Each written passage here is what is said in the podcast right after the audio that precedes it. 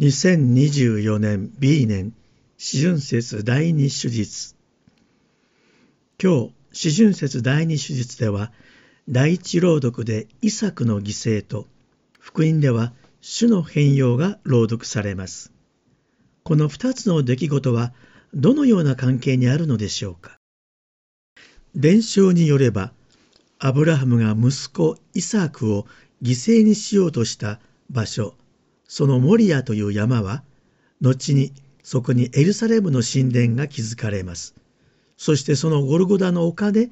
イエスが十字架にかけられたのです。何という偶然でしょうか。いや、それは偶然ではなく、聖書とはそういう伏線が見事に貼られているのです。アブラハムは神に従ってイサクを捧げようとしましたが、神は直前にアブラハムを止めてイサクを救われ、その代わりにお羊が犠牲となりました。その場所で神の子イエスが今度は神の子羊として十字架刑に処せられたのです。モリアとゴルゴダでの出来事の間には約2000年の時が経ていますが、その背後には神のご計画があったのです。ではまずイサクの犠牲を読んでみましょう。それは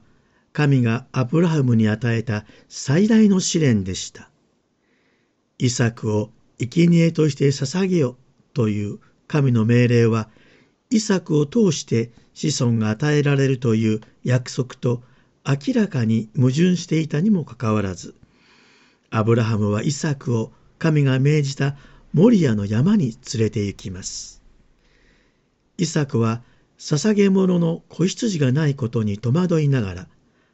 アブラハムは焼き尽くす捧げ物の子羊はきっと神が備えてくださるとだけ答えます。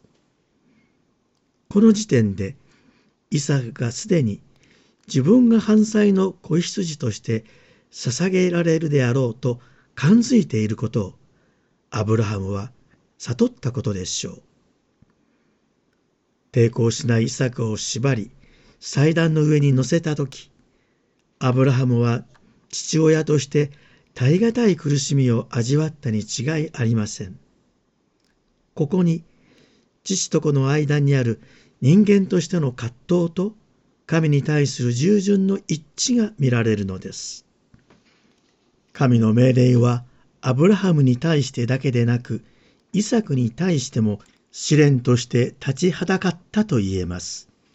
イサクの父アブラハムに対する信頼を忘れてはなりません。山を登る途中、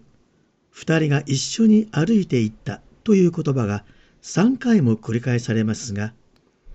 父と子の心が通じ合っていたことが暗示されています。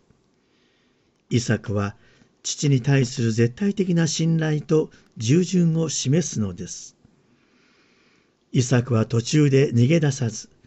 父アブラハムが神への従順を果たせるように、自分の命を差し出す決心をするのです。我が子を捧げる父の痛みと、自らの命を捧げるこの苦しみが一つになるのです。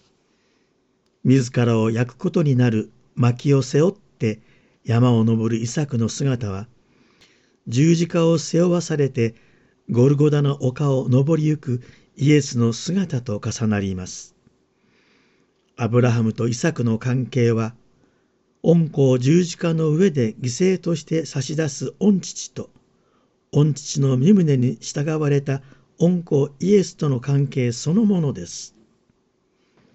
そこで、主の変容の出来事は、エルサレムでの受難を受け入れた恩子イエスが、御父から栄光を受け入れられる前触れであったと理解することができます。受難を予告されたイエスは、ペトロ、ヤコブ、ヨハネの3人の弟子の前で姿を変え、神の子としての栄光を示されます。そこに、旧約聖書を代表するエリアとモーセとが共に現れて、イエスと語り合っていたとあります。エリアは預言者の代表ですし、モーセは十回を授かった立法の代表者です。その二人が現れて、栄光の姿のイエスと語り合っていたのです。今日のマルコ福音書では、語り合っていた内容は記されていませんが、ルカ福音書にはそのことが語られています。二人は栄光に包まれて現れ、イエスがエルサレムで遂げようとしておられる最後について話していたとあります。三人でイエスがエルサレムで遂げようとしておられる最後、つまり十字架の死について語っていたのです。神の子、救い主としてのイエスの栄光は、十字架の苦しみと死と関係なしに現れることはないのです。イエスの栄光は十字架の死における栄光なのです。だからイエスがご自分の時短をはっきりと予告なさったその一週間後に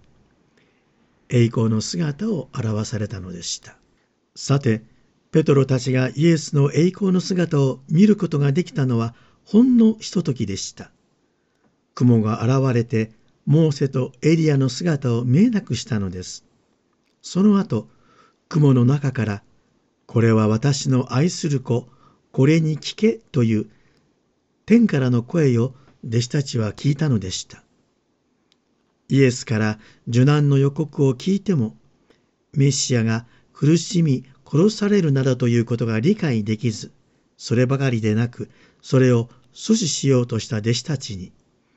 天から十字架への道を歩んでいく恩子に従えと声がしたのです。ペトロはメッシャが苦しまなければならないということを否定します。この考えは、どの人間にも共通する態度です。つまり、栄光だけを見て、それだけを手に入れようとするのです。楽をして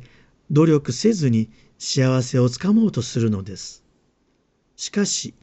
私たちに約束される栄光のためには、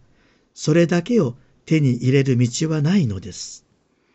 イエスご自身がはっきりと十字架の道を選ばれたのです。ですから、この変容の出来事は私たちのためなのです。十字架を避けて生きようとする私たちに、イエスの生き方をじっと見つめるようにという招きが私たちの心に突き刺さります。キリストの弟子とは、これに聞けという御父に従う人のことです。栄光の姿はいつまでも自分の側に留めておくことができないものです。むしろ貧しく、みすぼらしく、苦しみを受け、十字架にかけられて殺されていくイエスの姿を見つめつつ、そのイエスに聞き、その後についていくことが私たちの選ぶべき道であり、その道で私たちの変容が始まるのです。イエスにおいて示された生き方以外に私たちが探すべき道はありません。イエスの栄光を見つめて喜ぶよりも、十字架につけられるイエスこそ神のことを信じ、そのイエスの御言葉を聞き、その後に従うことこそが、弟子たち、信仰者に求められているのです。皆さん、未だに十字架を避けて生きようとする私たちは、この四旬節にあたり、イエスの受難を黙想し、復活の恵みを信じて、人生の苦しみに立ち向かっていく勇気をいただきましょう。